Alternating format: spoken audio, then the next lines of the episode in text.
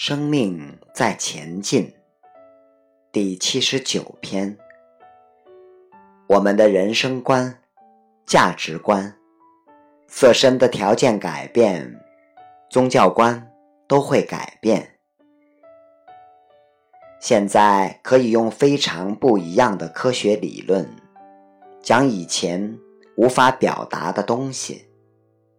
倒退三十年。你和别人讲蓝牙、WiFi、无线传输都是个难度，那么倒退两千五百多年的以心印心，现在听起来也是有难度的。现在如果你有装蓝牙，我也有装蓝牙，根本不用开口，就直接传送了。假设把身体植入植物的叶绿体，叶绿体和动物的细胞融合，动物的细胞就有光合作用的叶绿体，那么我们照阳光就可以活下来，不工作就可以活下来，那么连价值观都会改变，然后再装上蓝牙芯片。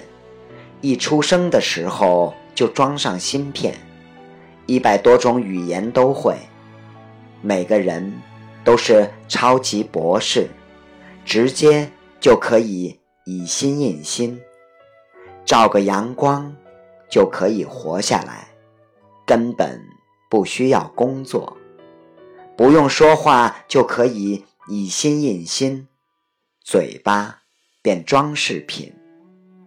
二十年前，有一个台湾的中央研究院院士，在美国当科学家。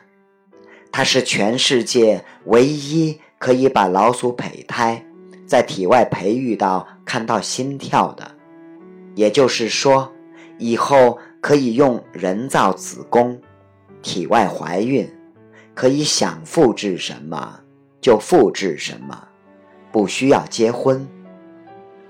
遗传工程将人的所有基因密码都解密了。